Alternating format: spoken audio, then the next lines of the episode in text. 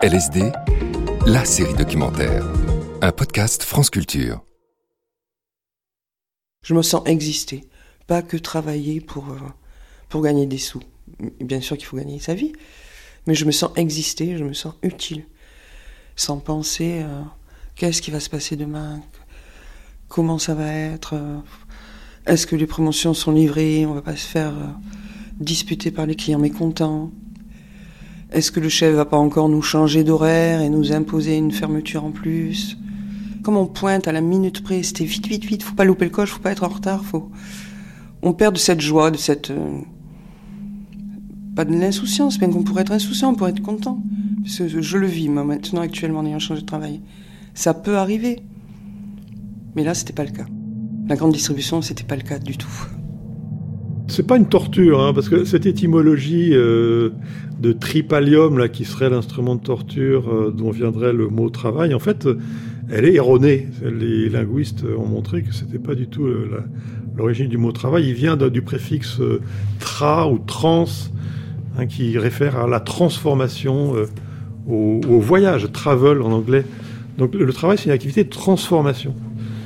C'est ce par quoi l'homme, enfin l'être humain, transforme la nature, euh, transforme le monde social aussi, parce que quand on travaille, on, transforme les règles sociales, le, vivre ensemble.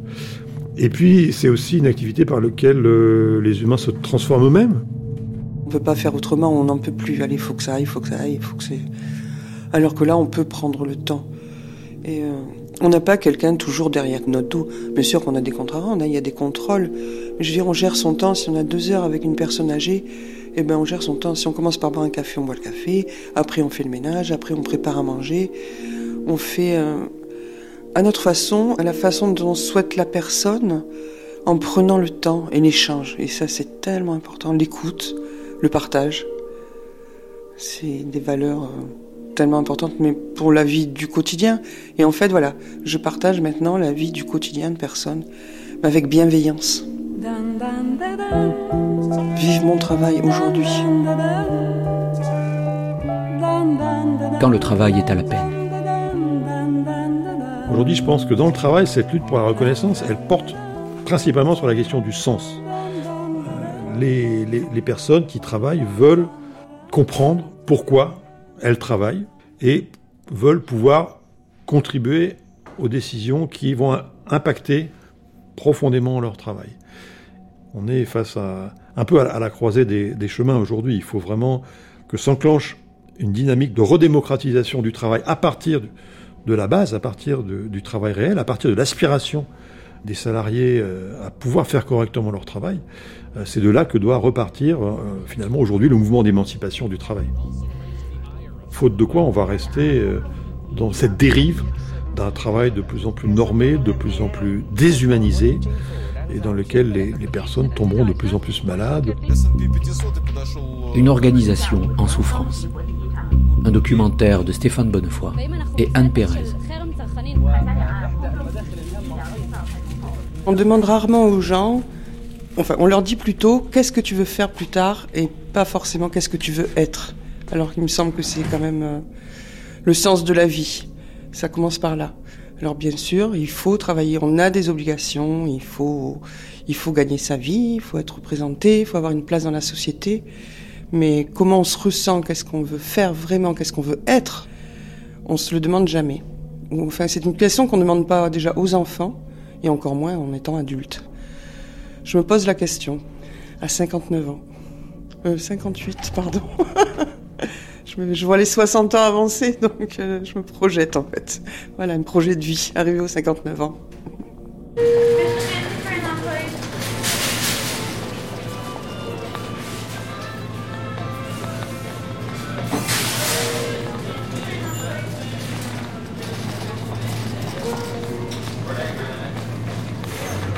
C'est tout un renouveau dans ma vie, après 37 ans de grande distribution, Laurence, qui m'a aide à domicile, qui m'a détérioré. Je ne sais pas si ce mot peut être euh, adapté moralement, physiquement, personnellement, au sein même de la famille, de mon comportement. Ça m'a, ça m'a usé, détruite, usée, euh, minée. Le seul point positif dans ces 37 années, c'est les relations que j'ai pu avoir avec mes collègues de travail et avec certains clients. Pas tous. C'est ce qui m'a porté. Et aussi mon engagement syndical, qui m'a aidé à tenir le coup, à comprendre, euh, ou essayer de comprendre pourquoi je fais ça et comment je peux le faire mieux. Alors si c'est pas dans les gestes, euh, dans l'accueil client, dans tout ce que on connaît tous de la grande distribution, c'était une façon pour moi d'avancer euh, dans ce domaine-là, où je m'y voyais finir jusqu'à la retraite finalement. Et puis, et puis non. Et puis non, parce que là où je travaillais, enfin je peux citer, c'est Carrefour qui est vendu euh, morcelé, bradé, qui est mis en location-gérance. Donc tout le, système, euh, le système de travail a été remis en question. Alors bien sûr, on sait que tout est basé sur la finance, mais là, il y avait vraiment plus que la finance. Il n'y avait absolument pas euh, une considération du salarié. On est anéanti, on, est, on, nous casse les jambes, on nous casse le moral, on nous, on nous casse, simplement. C'était une belle entreprise, Carrefour, au départ, où on avait, on avait des avantages financiers, où on prenait soin de, des salariés. On faisait partie d'un groupe. On était reconnu dans la société. Je me rappelle quand j'allais chercher ma fille à l'école petite, même elle était fière en fait, parce que je travaille, je, je représente euh, quelque chose. On fait quelque chose, on est quelqu'un par le travail.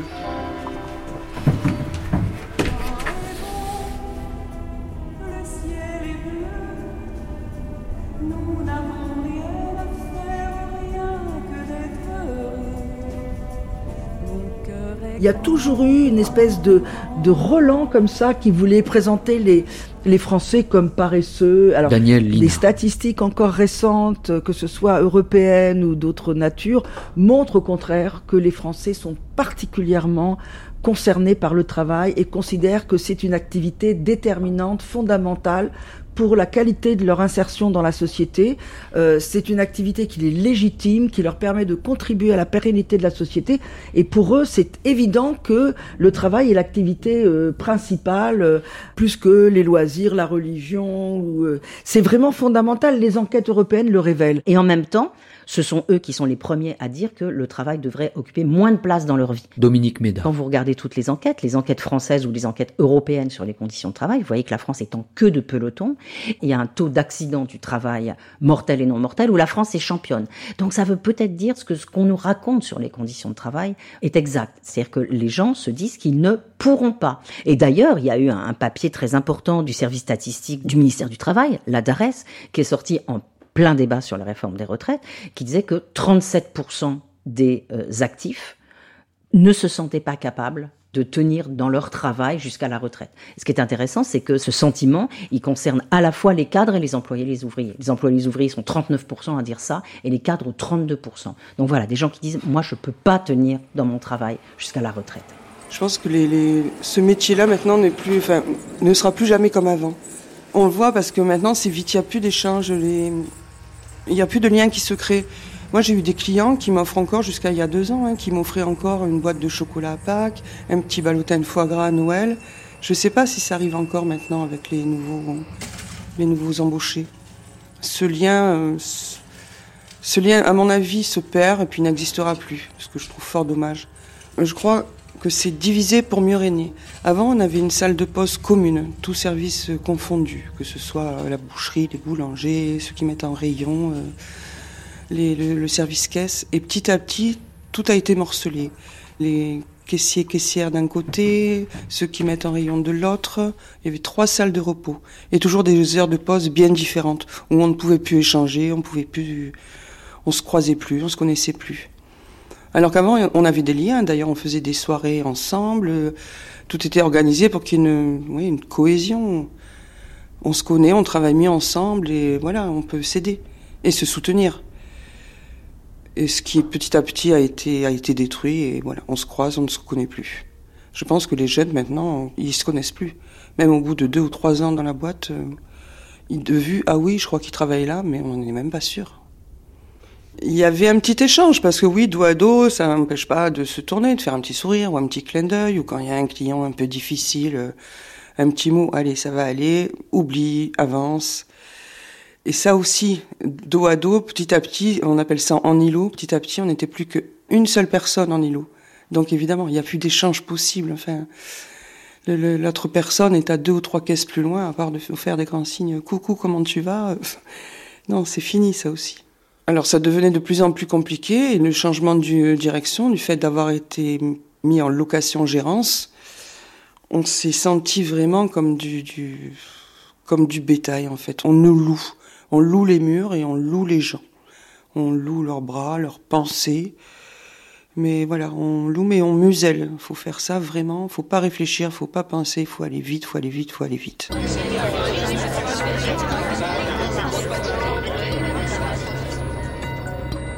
Donc ça devenait, on a beau dire, faut pas le prendre personnellement, mais ça touche quoi. Il y a des réflexions euh, qui touchent. Ben maintenant t'es trop vieille, ben t'as qu'à partir. Et puis déjà le tutoiement, moi j'ai un peu de mal avec le tutoiement. Et les produits, les produits qui sont de moins bonne qualité, ça tout le monde s'en rend compte aussi. C'est d'autant plus depuis qu'on a été repris en location gérance, où on savait que c'était des dates, euh, des dates plus que limites, qui étaient changées, des moules qui sentaient pas bon. Et si le client s'en apercevait pas, moi je le disais, c'est ce qui a pas plu d'ailleurs euh, aux responsables. On ne peut pas se permettre ce genre de choses au titre de faire de, faire l'argent, quoi. Faire du chiffre, faire du chiffre. Mais on rend pas les gens malades.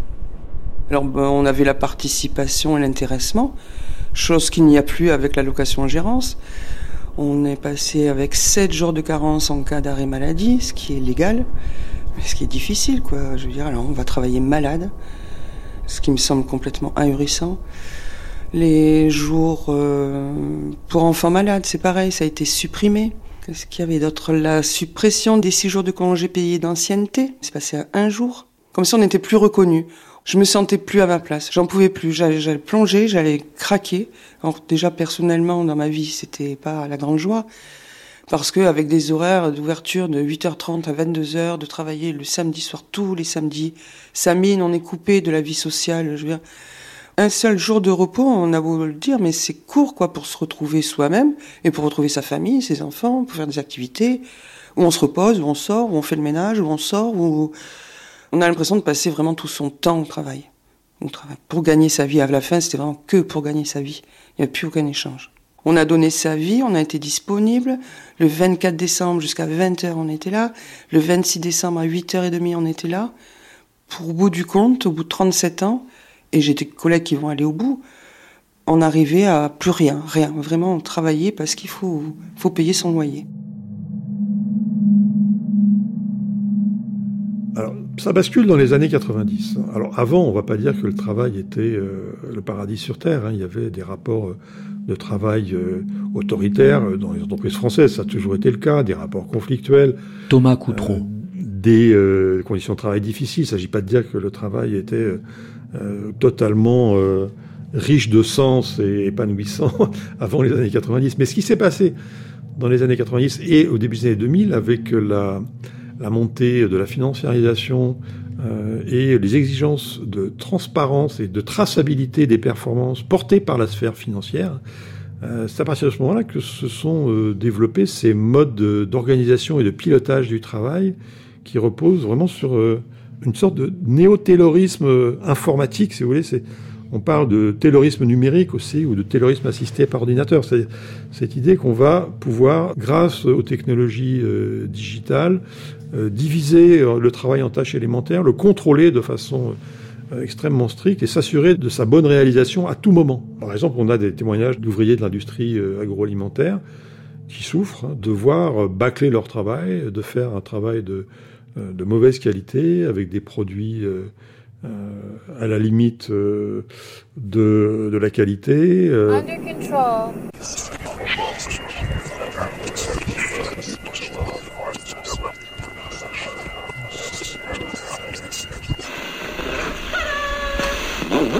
Comme ça.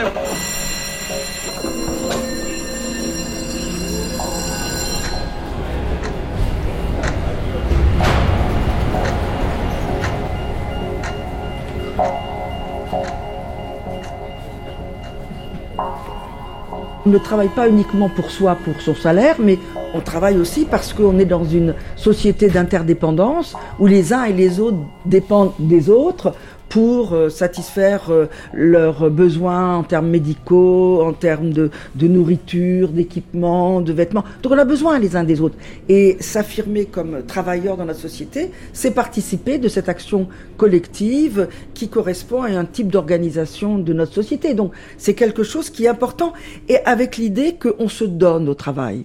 Pas simplement qu'on travaille pour être payé. Et ce qui me fait dire ça, c'est euh, des exemples bien précis, par exemple, d'entreprises qui fermaient où euh, notamment les ouvrières euh, qui étaient interviewées, ou même les ouvriers, disaient j'ai donné 20 ans de ma vie à cette entreprise et elle ferme comme ça, j'ai tout donné. Voilà, cette idée du don. Elle dit pas euh, j'étais salarié, j'étais payé, j'ai donné. Non, j'ai tout donné. Il y a, y a, vraiment cette impression que quand on travaille, bon, on mérite d'être protégé par un code, on mérite d'avoir un salaire, etc.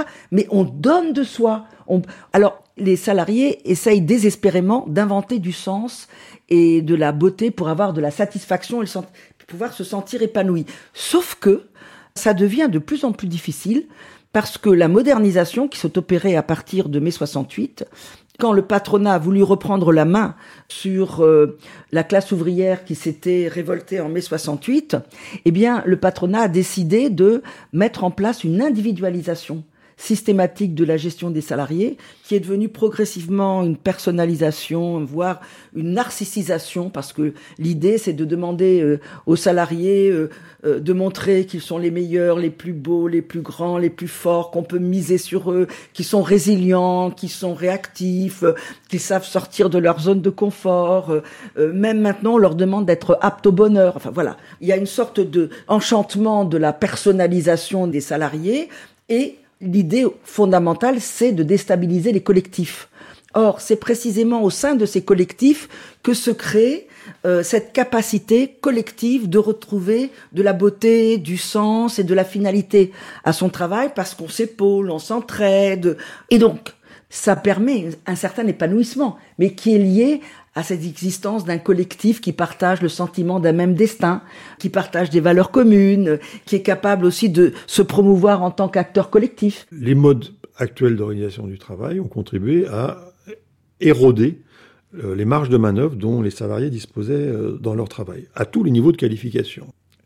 Et en même temps, l'intensification du travail a été une réalité, notamment parce qu'il y a eu une pression sur les effectifs.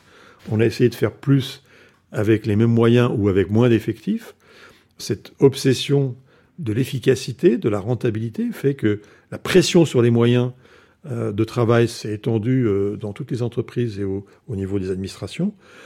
Euh, et donc on a des réductions d'effectifs, des accroissements d'objectifs. On a des objectifs qui sont revus à la hausse de façon systématique. par exemple, dans l'industrie, ça s'est traduit par des objectifs de gain de productivité de 5% par an pendant des années, euh, ce qui voulait dire donc réduction d'effectifs, externalisation, sous-traitance et intensification du travail pour les salariés qui restaient. Et ça, alors, on a depuis une dizaine d'années, l'intensité du travail s'est stabilisée. Probablement, on ne peut pas aller plus loin parce que ça aurait des conséquences euh, incontrôlables sur euh, la qualité des produits, la santé des, des personnes. Donc, on a atteint, je dirais, quasiment un maximum en matière d'intensité du travail aujourd'hui. Le problème, c'est que les marges de manœuvre pour faire face à cette intensité euh, extrêmement élevée, euh, elles ne cessent de se réduire. Hein. Un sociologue américain qui s'appelle Karasek, c'est un peu le, pape de l'épidémiologie de la santé au travail euh, aujourd'hui dans le monde, et il a construit un modèle de la santé au travail qui montre que plus on a un travail intense et moins on a d'autonomie dans le travail, et plus on est susceptible de développer des pathologies comme des troubles musculo-squelettiques, les troubles des douleurs dans les articulations, euh, qui peuvent aller jusqu'à euh, des invalidités euh, totales, des troubles cardiovasculaires, qui peuvent être des AVC, des troubles, enfin, l'hypertension, et puis ça peut aller jusqu'à des infarctus. On a aujourd'hui une épidémie de troubles dépressifs, de troubles anxieux, liés aux risques psychosociaux au travail, et en particulier à cette question de l'intensification et de la perte d'autonomie au travail. Donc on a un véritable problème de santé publique. Hein. Euh, l'organisation du travail aujourd'hui est une des, sources majeures d'atteinte à la santé psychique et physique des travailleurs et des travailleuses en France. Euh, les pouvoirs publics et le patronat se plaignent aujourd'hui euh, d'une forte augmentation de l'absentéisme. Oui, mais qu'on doit mettre en rapport, non pas avec des, une propension des médecins à délivrer des arrêts maladie de complaisance, comme le dit le gouvernement, mais au fait que les conditions de travail deviennent de plus en plus insoutenables. Et on a des centaines d'études hein, qui montrent ce lien direct entre euh, les conditions de travail et euh, les absences pour maladie. Donc là, on est vraiment face à un phénomène de santé publique qui devrait appeler des politiques publiques énergiques euh, pour inverser la tendance à la dégradation des conditions de travail. Et physiquement, vous avez souffert, vous avez eu des problèmes de santé? De sommeil? Alors, de sommeil, oui, beaucoup, parce que ben, au départ, c'est vrai qu'on a l'impression d'entendre toujours ce bip, bip, bip, bip. Des problèmes aussi au rein, une période, à un moment donné, parce que ben, on va pas aux toilettes quand on veut. On va aux toilettes quand on nous donne la permission d'y aller, parce qu'il faut bien se dire que s'il y a du monde, imaginez-vous, dans un magasin, et eh bien, s'il n'y a personne pour vous remplacer, on ne ferme pas une caisse. Donc vous attendez, vous attendez, vous attendez. Après les gestes répétitifs, évidemment, il y a plein de, maladies, parce que c'est des maladies liées aux gestes répétitifs on n'a pas des sièges adaptés. Quand euh, ben, il y en a qui sont cassés, on nous dit évidemment que c'est de notre faute. Donc pas de changement de siège, ou un ou deux ou trois ans après. Donc toutes ces petites choses euh, qui viennent à, user, à détruire, à abîmer. Quand on se lève le matin avec oh là là, il va encore falloir, puis j'ai 10 heures à faire aujourd'hui. Où on souffre, on souffre, on souffre. Et puis on continue et on souffre. Et c'est usant, on dort mal, on se réveille, on n'est pas bien, on est triste, on s'énerve. J'ai fait une grosse dépression où j'ai été arrêtée pendant presque trois ans. J'avais essayé de reprendre en mi-temps thérapeutique, mais c'était vraiment. Euh, c'était pas moi, c'était pas mon corps. Quelqu'un allait travailler, mais c'était pas moi. C'était plus ce que je voulais, c'était plus ce que j'avais connu. J'y arrivais plus. C'était comme si ça débordait. Et en fait, j'explosais, j'implosais. Que des petites miettes en moi. Je, voilà, j'étais plus rien. Donc il n'y a, pas de neutralité du travail vis-à-vis de la santé mentale. Christophe Dejour. Ou bien, grâce au travail, votre identité s'accroît, votre amour de soi s'accroît, votre santé mentale s'accroît, votre résistance à la maladie s'accroît. C'est extraordinaire. La santé par le travail. Mais si on vous empêche de faire le travail de qualité, alors là, la chose risque de très mal tourner. Or, c'est ce qui se passe aujourd'hui. Dans la majorité des organisations du travail aujourd'hui, je dis bien la majorité, pas la totalité, les transformations de l'organisation du travail sous l'effet du tournant gestionnaire, ça conduit à ce qu'on appelle le management, ce que eux ils appellent la gouvernance des entreprises. Voilà un néologisme qui ne vient pas pour rien. Il remplace le terme de direction d'entreprise. Ben, la direction d'entreprise et la gouvernance d'entreprise, c'est pas du tout la même chose. La direction, c'est une direction par référence à des règles, par rapport à des lois. Maintenant, on est passé dans la gouvernance, et la gouvernance, c'est pas du tout par rapport à des règles. Les règles, on s'en fout complètement. La loi, on s'en torche. Le seul critère et la seule référence, c'est le nombre. Le tournant gestionnaire, c'est ma manière à moi de dire comment les ingénieurs et les gens de métier ont été évincés de la responsabilité et du pouvoir de décider de l'organisation du travail, et leur remplacement par des gestionnaires. C'est-à-dire des gens qui ont cette caractéristique fondamentale, c'est qu'ils ne connaissent rien au travail. Et alors, là, je vous parle du travail vivant, mais alors rien du tout. D'ailleurs, dans leur formation, c'est extrêmement important, il faut qu'ils ils apprennent la discipline de ne jamais entrer dans la moindre discussion sur le travail, surtout pas le travail vivant, puisque leur pouvoir va dépendre de leur ignorance. Cette organisation du travail, qui fait seulement référence au nombre, ça veut dire c'est d'un côté les objectifs quantitatifs, objectifs, et puis à l'autre bout, vous avez la performance. Performance quantitative, objective, obtenue par mesurage. Cette évaluation qu'en plus on, peut, grâce aux objets techniques d'aujourd'hui, individualiser, c'est-à-dire qu'on est capable de mesurer votre performance individuellement, non seulement sur un mois, non seulement sur une journée, mais sur la minute où vous êtes en train de travailler, tout ça est tracé, la traçabilité, et quantifier, mesurer. Les organisations du travail d'aujourd'hui, en privilégiant le quantitatif sur le qualitatif, en fait, bradent la qualité pour la quantité. La T2A, tarification à l'activité dans les hôpitaux, elle est fondée uniquement sur le chiffre. Le résultat, il faut faire de plus en plus vite. En fait, on dégrade la qualité du travail. Dans la justice, les gens sont sous la pression invraisemblable de ce qu'ils appellent le flux, c'est-à-dire combien de dossiers on traite, combien d'affaires on traite.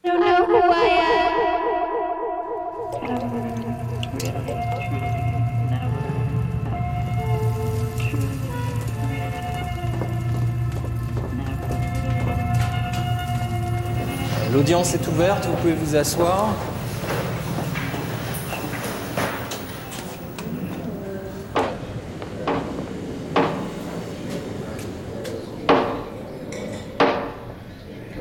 C'était une vocation qui n'était pas familiale, mais euh, mes parents rapportent que dès l'âge de 8, 9, 10 ans, je voulais être juge, donc euh, il devait y avoir quelque chose dans mon ADN inscrit là-dessus, mais je ne suis absolument pas issu d'une famille euh, de magistrats ni d'avocats. le monde judiciaire m'était totalement étranger. C'était un choix que je n'ai jamais regretté. Jean-Pierre Bandira, ancien président du tribunal correctionnel de Nîmes. J'ai été passionné par euh, un idéal de justice. Hein.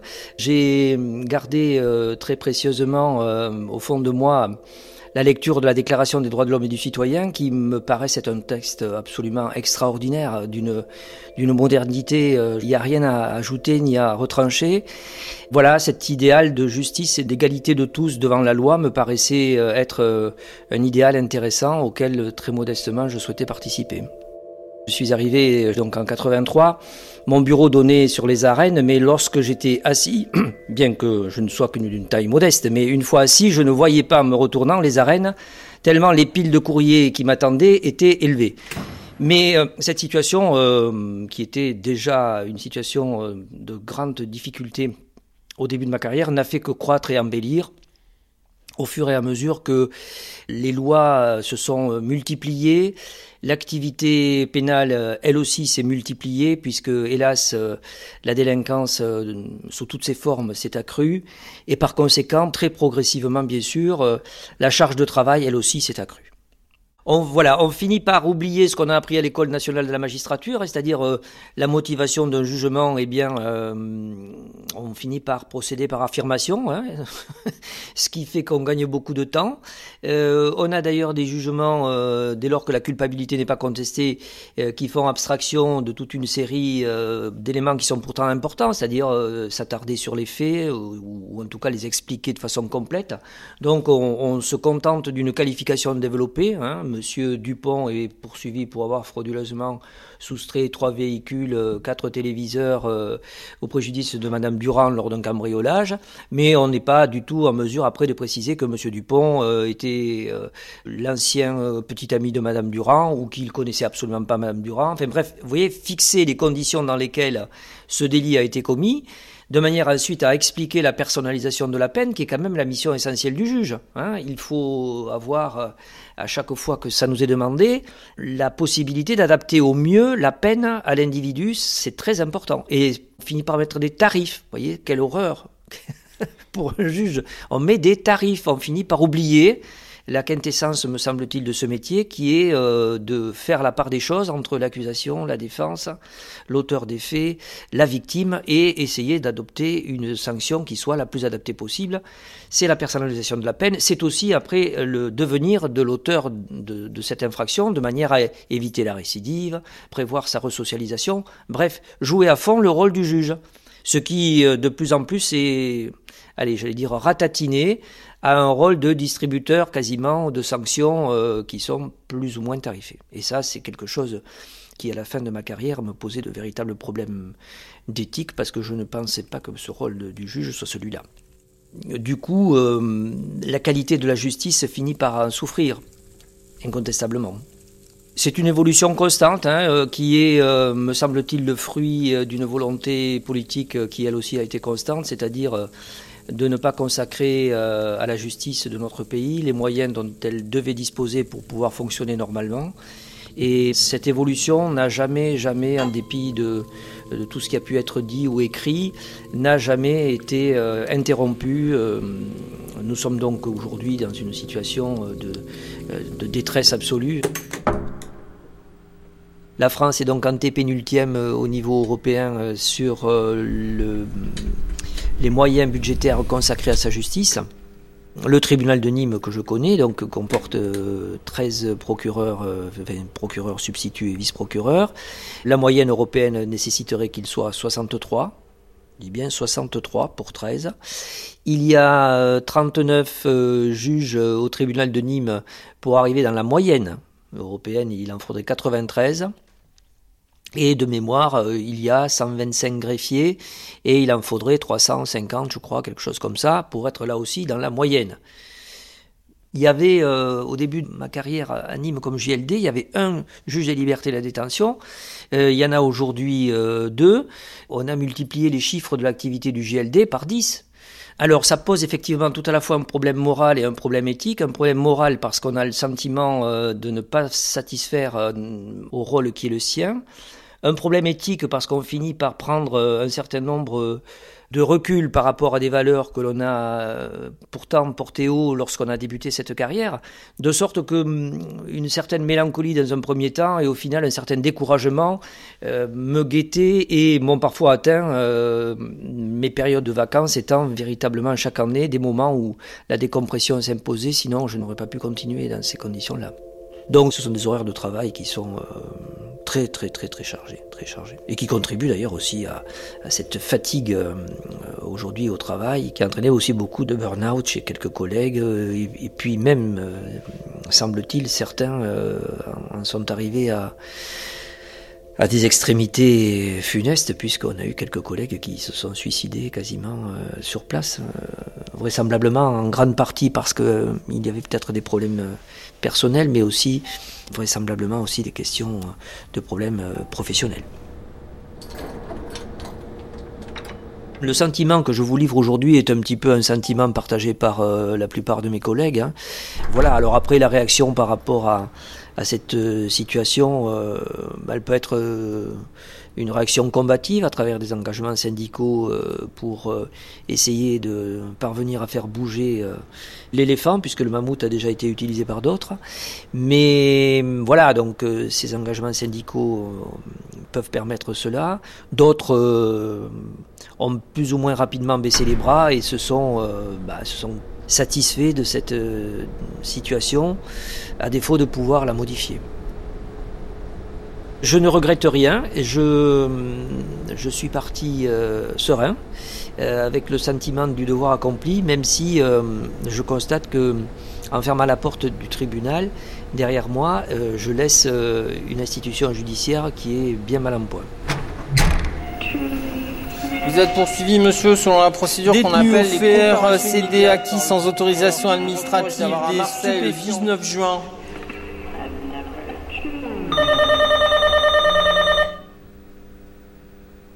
Mais quand il fait ça, le, gars qui, qui, sabote la qualité de son travail, qu'il bâcle son travail de juge, tout ça, c'est un ensemble de trahisons. Premièrement, il trahit les collègues, parce que comme il réussit à faire ce qu'on lui demande en termes de quantité, on sait très bien que le chef, évidemment, va se servir du fait qu'il y en a un qui arrive pour dire aux autres, vous devez faire la même chose. Si vous ne faites pas, l'évaluation dont vous allez bénéficier sera mauvaise pour vous et votre carrière, ah, vous voulez la mutation, vous l'aurez pas. Vous trahissez les collègues, vous trahissez les règles de métier, vous trahissez le justiciable, vous trahissez les avocats, vous leur coupez la parole parce que vous n'avez pas le temps. Maître, je suis désolé, il faut qu'on avance. Vous maltraitez les avocats. Ça pose des problèmes aujourd'hui assez compliqués entre avocats et magistrats. Les relations se détériorent. Vous maltraitez le justiciable. Si vous allez trop vite, l'application des peines dans les prisons, il faut quand même écouter le gars. Quand, quand vous êtes juge des enfants, il faut écouter les enfants, faut écouter. Ça prend du temps. Ah bah non, on va vite. Je ne sais pas si vous vous rendez compte, c'est la maltraitance des justiciables. Sous l'effet d'une justice comme ça. À la fin, vous trahissez la justice. Et comme vous faites mal votre travail, vous trahissez l'état des droits. À force de trahir tous ces gens qui se sont, parce que c'est des gens très mobilisés, On ne devient pas magistrat comme ça, il faut passer des concours. C'est le concours le plus difficile de tous les concours de fonction publique. C'est plus difficile que l'ENA, hein, l'École nationale de la magistrature. C'est des gens hyper engagés, hyper réglo, qui ont un sens de la justice, et vous leur faites faire quoi? Le contraire. C'est ça la dégradation de la qualité. Donc ça conduit à un moment donné à la trahison de soi. Alors, ça, ça s'appelle la souffrance éthique. C'est-à-dire, elle commence à partir du moment où j'accepte d'apporter mon concours à des actes ou à des pratiques que le sens moral réprouve. Aujourd'hui, c'est le cas dans la justice, c'est le cas dans les hôpitaux, c'est le cas dans les universités, c'est le cas dans les centres de recherche. Partout, dans le secteur public, où la question éthique est décisive sur la, qualité du service public, vous avez des gens qui trahissent tout ça et qui font et qui entrent dans le domaine de la souffrance éthique.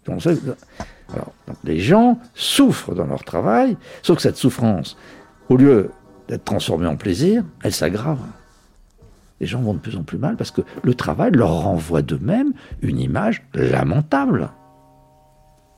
Alors le résultat, c'est que cette euh, trahison de soi, bah, quelquefois, euh, elle se transforme en haine de soi. Et c'est comme ça qu'à un moment donné, bah, les gens se suicident. C'est comme ça que vous avez des médecins des hôpitaux, professeurs à la faculté de médecine de Paris, qui sautent par la fenêtre. Il y a eu le procès Ménien, là, au mois de juin, tout le mois de juin. De mai à juin, il y a eu le procès Ménien. Il a sauté du cinquième étage de Georges Pompidou. Comment on en arrive là, si vous voulez? C'est parce que les gens, ils ont eu la possibilité de réussir un travail et de faire une œuvre, et tout à coup, on leur casse le truc. Et là, vous cassez une vie. C'est comme ça que les gens disent, mais c'est pas possible, j'ai tout ce que j'ai mis de moi-même, tous ces gens avec qui j'ai bossé.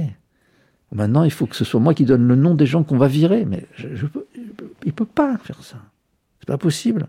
Donc vous les obligez à faire l'inverse de ce qu'ils croient juste et ce qu'ils croient bien. Donc euh, cette organisation du travail, elle cultive ce qu'il y a de plus mauvais dans l'être humain.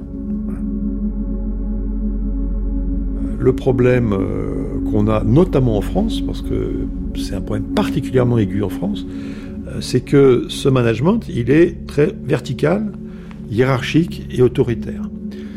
Alors que les salariés sont les mieux placés euh, pour connaître les réalités de leur travail et savoir ce qui marche, ce qui ne marche pas dans leur travail, quelle est la meilleure manière de résoudre euh, les difficultés qui surgissent sans arrêt dans, le travail, ils et elles ne sont pratiquement jamais consultés. On est un des pays d'Europe où les salariés sont les moins consultés à propos des décisions qui les concernent et qui concernent leur travail. On avait il y a encore quelques années euh, des élus du personnel, les délégués du personnel ou les, les élus des comités d'entreprise, des comités d'établissement et, et les, CHSCT, les comités hygiène, santé, sécurité et conditions de travail, qui étaient habilités à discuter des conditions de travail, habilités à faire des propositions aux employeurs pour améliorer les conditions de travail. Ces instances ont été supprimées euh, par des ordonnances Macron en 2017. C'est une des premières choses qu'a fait Emmanuel Macron en arrivant à l'Élysée en septembre 2017. Ces ordonnances ont supprimé euh, la représentation de proximité qui permettait parfois aux salariés euh, d'avoir une parole, de pouvoir s'exprimer sur euh, leurs conditions de travail, l'organisation de leur travail. Donc on a, au lieu de progresser vers une meilleure prise en compte des connaissances et des aspirations des salariés, on a régressé hein, en France au cours des années récentes. Euh, donc là, il y a un véritable euh, problème politique et sanitaire. Hein. je répète, c'est un problème de santé publique que d'associer davantage les, salariés aux décisions qui les concernent et qui concernent leur travail. Au diagnostic qu'on peut faire aujourd'hui sur l'état des relations sociales et leurs conséquences euh, sur le travail, l'attractivité du travail, puisque les chefs d'entreprise se plaignent beaucoup de ne pas pouvoir recruter, de plus trouver de personnel disponible, d'avoir des pénuries de main-d'œuvre, mais euh, si on regarde les choses un petit peu sérieusement, euh, ces difficultés de recrutement, elles sont très souvent liées à des conditions de travail dégradées, à des styles de management euh, autoritaires, à des choses que les salariés ne, veulent plus accepter. En fait, les gens ne démissionnent pas pour chercher un meilleur salaire, ils démissionnent pour chercher de meilleures conditions de travail. Alors, on pourrait penser que ça va être un levier, cette mise en concurrence euh, des employeurs par les salariés pour qu'ils améliorent les conditions de travail. Encore faudrait-il que les pouvoirs publics s'appuient sur ce phénomène pour euh, montrer euh, aux employeurs que c'est par là qu'il faut aller et qu'il faut mettre en place des politiques d'amélioration des conditions de travail. C'est le contraire que font les pouvoirs publics. Hein. Ils disent aux employeurs, non, vous inquiétez pas, on va restreindre les droits à l'assurance chômage, les droits au RSA, et comme ça, les gens vont être obligés d'accepter les emplois que vous proposez. Euh, là, il y a une véritable euh, aberration du point de vue euh, bah, du fonctionnement du marché de l'emploi, du marché du travail, y compris des, politiques de santé, des santé publiques.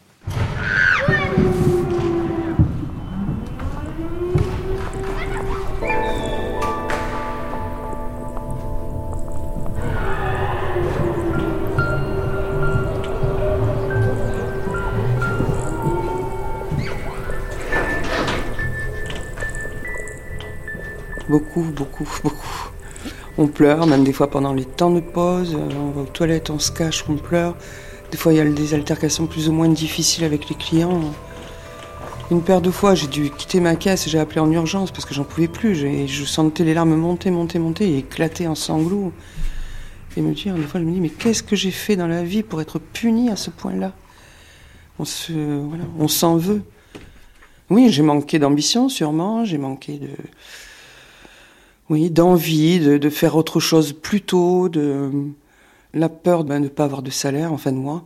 Je m'en voulais terriblement. Donc vous aussi, ça crée un malaise général. Quoi. Que pas, ça déborde sur la vie privée et la vie perso. Ce qui m'a fait à la fin arrêter, c'est parce que je pense que mes enfants étaient, sont grands et autonomes, et qui a dit le tout pour le tout, j'arrête. Alors, quelques semaines avant, déjà, il y a eu des petits signes.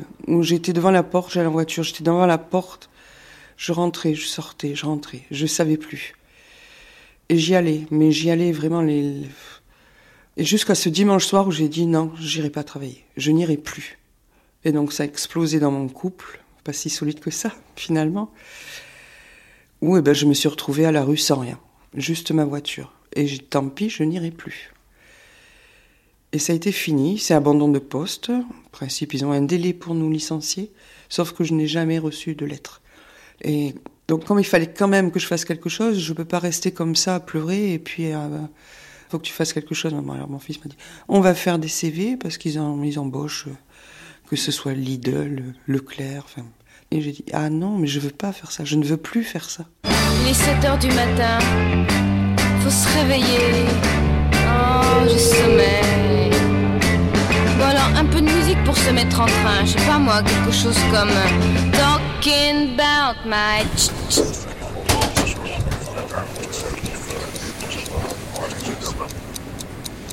Sinon, bonjour, excusez-moi de vous déranger.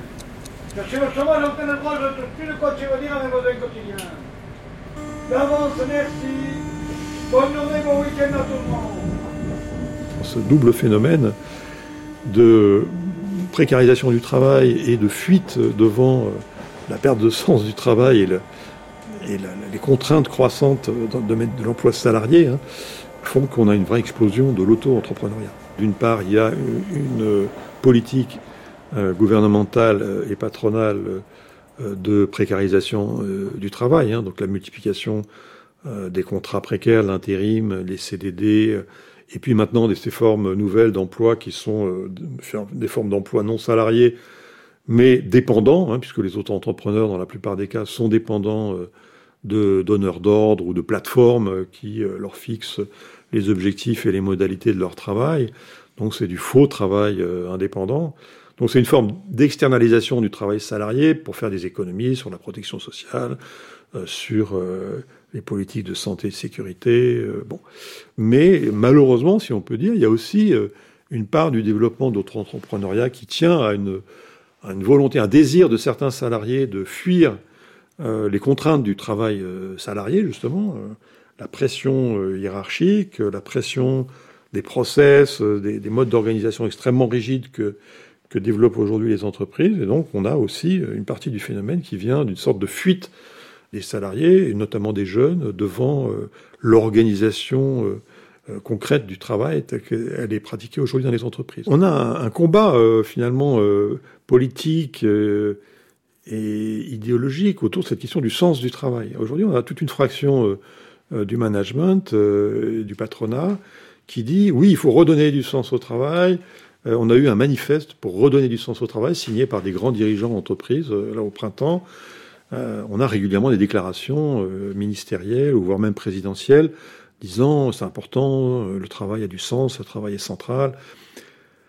Et on voit par exemple des grandes entreprises euh, se donner euh, des missions, afficher des objectifs sociétaux et environnementaux, la responsabilité sociale et environnementale, et produire des belles plaquettes qu'on va distribuer aux salariés et aux, actionnaires d'ailleurs, pour leur montrer que ce que fait l'entreprise euh, c'est formidable, ça améliore la société, ça améliore l'environnement. La RSE et toutes les, politiques de communication autour de la mission euh, de l'entreprise. Cette lutte autour, pour l'appropriation du mot de sens du travail, elle vise, euh, de la part de certaines sphères du management, à éviter de poser la question de l'organisation du travail. Et donc on va se réfugier dans des discours généraux sur le sens, la mission, les performances sociales et environnementales, en évitant de poser euh, la question de concrètement comment on fait pour que les salariés se reconnaissent dans ce qu'elles et ils font? C'est pour ça que cette question du sens est aussi euh, euh, saillante aujourd'hui. Il y a une, finalement une entourloupe, un décalage trop fort entre le discours managérial sur l'épanouissement au travail, le bonheur au travail, et puis la réalité concrète de l'organisation. Toute la pensée néolibérale, c'était d'organiser et d'introduire le tournant gestionnaire en gros, au tournant du XXe et du XXIe siècle, ils ont gagné la partie. Mais il y avait une armée de philosophes, de sociologues, de psychosociologues, psychologues qui ont travaillé ensemble pour constituer ça. Et ils ont réussi à inventer le tournant gestionnaire et à le faire passer. J'étudie cette affaire des origines du néolibéralisme, euh, le Mont Pèlerin en Suisse, toutes ces histoires. Ça s'est pas fait comme ça. Tous ces philosophes qui travaillent là, là, on peut pas dire. Ils sont vachement forts. C'est quand même, ils ont gagné la partie. Mais c'est une œuvre humaine. Donc, premièrement, c'est une œuvre humaine, c'est pas une fatalité. Donc, on peut sûrement changer. Deux, cette réussite pose des problèmes. D'abord par le génie de l'invention qu'ils ont fait, mais ça suffit pas pour expliquer le succès. Le succès, c'est que de l'autre côté, il y a des gens qui collaborent. Donc, c'est mon problème du fait qu'il y a un consentement à servir une organisation du travail qui pourtant nous broie. Le pouvoir du néolibéralisme, il vient de la servitude volontaire. Il n'est pas que l'astuce et l'intelligence de Hayek, de Mises, de Friedman, et ça ne suffisent pas, y compris avec les, autres philosophes et sociologues et tous ces... Non, et McKinsey et tous ces gens, BCG, tout ça, qui sont... Il y a des chefs. Mais ça suffit pas. Il y a Bernard Arnault, mais ça suffit pas. Bernard Arnault, ça marche parce que les gens le servent. Et le problème de la servitude volontaire, c'est un problème majeur.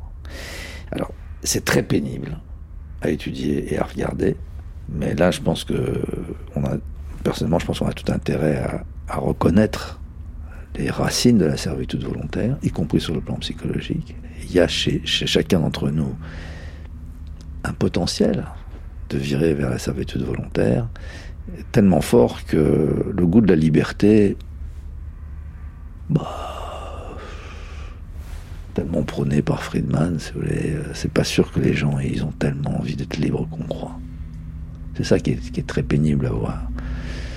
Les gens, souvent, ils préfèrent être commandés que de prendre la responsabilité. Parce que la liberté, c'est une responsabilité énorme. Et il y a plein de trucs sur lesquels les gens ne veulent pas décider. Ils préfèrent qu'on leur dise ce qu'ils doivent faire. Les religions marchent aussi avec ça, la religiosité, tout ça. la liberté, elle suppose de réfléchir et de penser. Et quand on se met à réfléchir et à penser, on est pris par le doute, on est angoissé, on n'est pas tranquille. Il y a une intranquillité de la liberté. Si on est co-responsable du système, ça veut dire qu'on peut faire aussi autrement. Donc que ce soit par en haut, que ce soit par en bas, ce sont tout ça, c'est les êtres humains qui produisent Le modèle économique dans lequel nous sommes, le tournant néolibéral, il est une production humaine. Il n'a rien à voir avec la fatalité. De toute façon, ce système, il est faux et il détruit la planète, il y a plein de problèmes qui sont posés. Il a une fin, comme beaucoup de processus historiques, comme les civilisations, elles ont une fin, bah, celle-là aussi. Alors la question, c'est le après. Le après, il dépend de ce qu'on est capable d'expérimenter aujourd'hui et de penser aujourd'hui. Si on n'est pas prêt, euh, le jour où l'opportunité vient, qu'est-ce qu'on fait? Bah, On recommence comme on a fait avant. D'où l'importance de réfléchir à tout ça. Bah moi, je crois beaucoup justement à la reconversion écologique, comme euh, c'est-à-dire prendre au sérieux la contrainte écologique comme moyen à la fois de créer des emplois, hein, je, crois, c'est ce que montrent les études, mais aussi de changer le travail en profondeur, c'est-à-dire peut-être d'avoir des entreprises de moins grande taille, qui sont pas sur tous les continents, des entreprises euh, relocalisées, avec des circuits plus courts, avec plus de pouvoir donné aux salariés à l'intérieur, voire des coopératives, hein, c'est-à-dire voilà que les gens qui sont dans cette entreprise aient leur mot à dire sur non seulement la manière de produire, mais sur ce qu'on produit, sur le type de biens et services que l'on produit. Je vois dans cette euh, euh, prise au sérieux de la reconversion écologique une possibilité de changer radicalement le travail. Cette reconversion écologique, elle va nous obliger donc non seulement à produire et consommer autrement, mais à produire d'autres choses. C'est-à-dire il faut qu'on renonce à produire certaines choses et il faut qu'on développe la production d'autres choses. Donc on a des tas de nouveaux emplois qui vont apparaître, qui pourraient nous permettre, si on était intelligent là encore, hein, de changer l'organisation de nos entreprises. Mais je ne sais pas si on sera capable de faire cette double révolution euh, simultanément. C'est une sorte de chance cette reconversion écologique. Mais alors il faut vraiment qu'on soit très très très précautionneux parce que en même temps cette reconversion écologique elle peut nous faire perdre des tas d'emplois et, et donc faut à peu près savoir où on va et anticiper la reconversion de ces emplois pour que ce changement il ne se fasse pas sur le dos des personnes qui sont dans les secteurs menacés et, ça on n'en prend pas du tout du tout le chemin.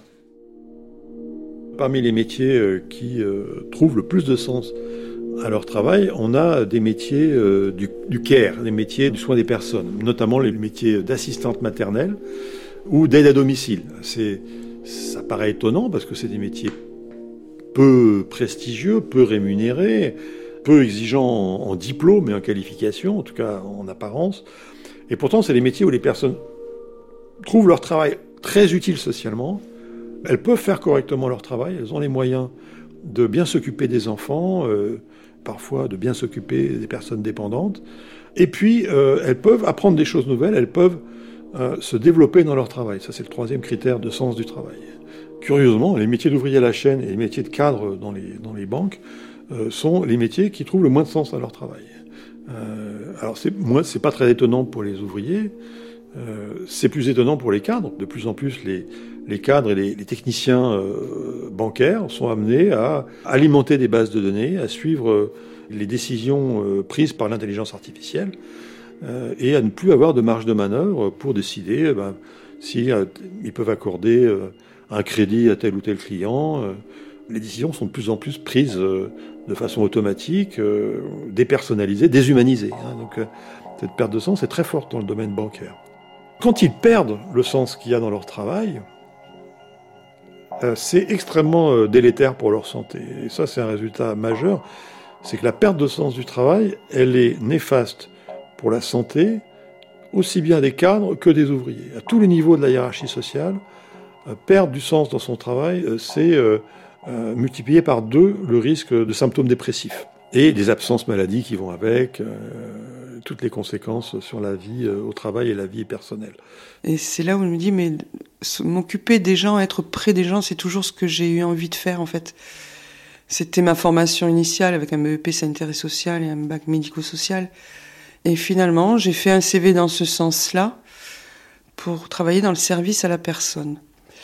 Et c'est une réflexion que j'avais eue à un moment donné, d'ailleurs, pendant le Covid, je pense maintenant, où quand on passait, les gens en caisse, on passait souvent les mamies et les papis, parce qu'on était en fait leur seul contact, que ce soit visuel ou... Et les mamies nous passaient la main sous cette espèce de plexiglas, là, que j'ai en horaire, et juste pour, pour nous donner les sous, mais pour être touchés, elles laissaient leurs mains. Et je voyais ce contact, ce besoin de contact, ça m'avait touché. Et je m'étais dit, si je dois changer de travail, c'est peut-être vers, vers, dans ce sens-là je me tournerai. Et ce que j'ai fait, puisque finalement j'ai retrouvé du travail dans le service à la personne, c'est curieux de dire ça, même des fois ça me surprend moi, mais je suis contente. Je me, je me régale à prendre soin. Euh, alors il y a des papis, des mamies, des personnes en situation de handicap, des jeunes aussi. On les aide, mais elles nous donnent, euh, elles nous donnent, elles nous donnent tout en fait. Ils nous attendent en fait. Euh, il y a deux, deux dames quand j'arrive. J'ai mon café, ma tasse à café, parce que l'autre fois, c'est marrant, mais c'est chez Madame Ginette. Euh, sa fille venait, euh, elle, elle, arrivait en même temps et elle prenait la tasse de café. Elle dit ah non non ça c'est la tasse de Laurence alors que ça fait que six mois que je la connais. Mais j'ai ma tasse avec mon café servi quand j'arrive. Donc c'est ce contact là. Ces personnes ont besoin de ça et moi j'ai besoin de cet échange aussi parce que je me sens je me sens exister. Je me sens exister. Je me sens utile. Et c'est vrai, quand je rentre euh, du travail, même, je chante même parfois. je suis contente, c'est, ça peut sembler euh, bête, mais c'est pas grave, je le fais, puis j'ose le faire. Voilà. Ça me surprend moi-même, hein, mais c'est vraiment que du bonheur. Alors je me dis aussi, ça fait pas longtemps que je fais ça, c'est le début. Peut-être que si je le faisais depuis 20 ans, ce serait différent. Mais mes collègues se régalent. Alors, au niveau du salaire, ça suit pas, ça c'est le gros souci, évidemment. Donc voilà, le salaire, même si c'est au SMIG, c'est pas grave parce qu'on a cette tranquillité personnellement et cette satisfaction de d'un travail bien fait et, heureusement fait, mais heureusement dans le sens, je suis heureuse de le faire. Fin janvier, j'étais à la rue sans rien dans ma voiture.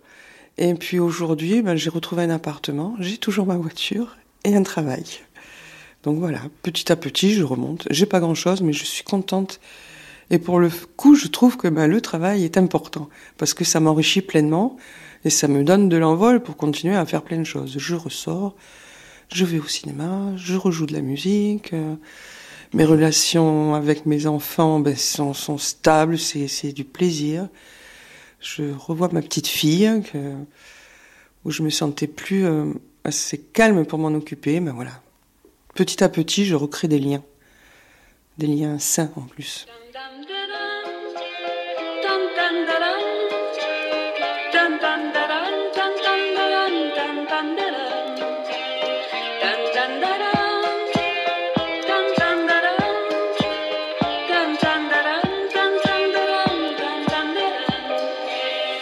Une organisation en souffrance avec les sociologues Daniel Linard, Dominique Méda et Thomas Coutreau. Christophe Dejour, psychanalyste, et les témoignages de Laurence, aide à domicile, et Jean-Pierre Bandira, magistrat. Merci à Sophie Voutot et Raphaël.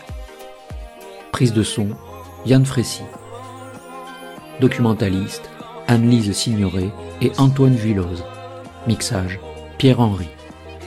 Attaché de production, Marivonne Abolivier et Anaï Morales. Coordination, Johanna Bedeau. Un documentaire de Stéphane Bonnefoy, réalisé par Anne Pérez.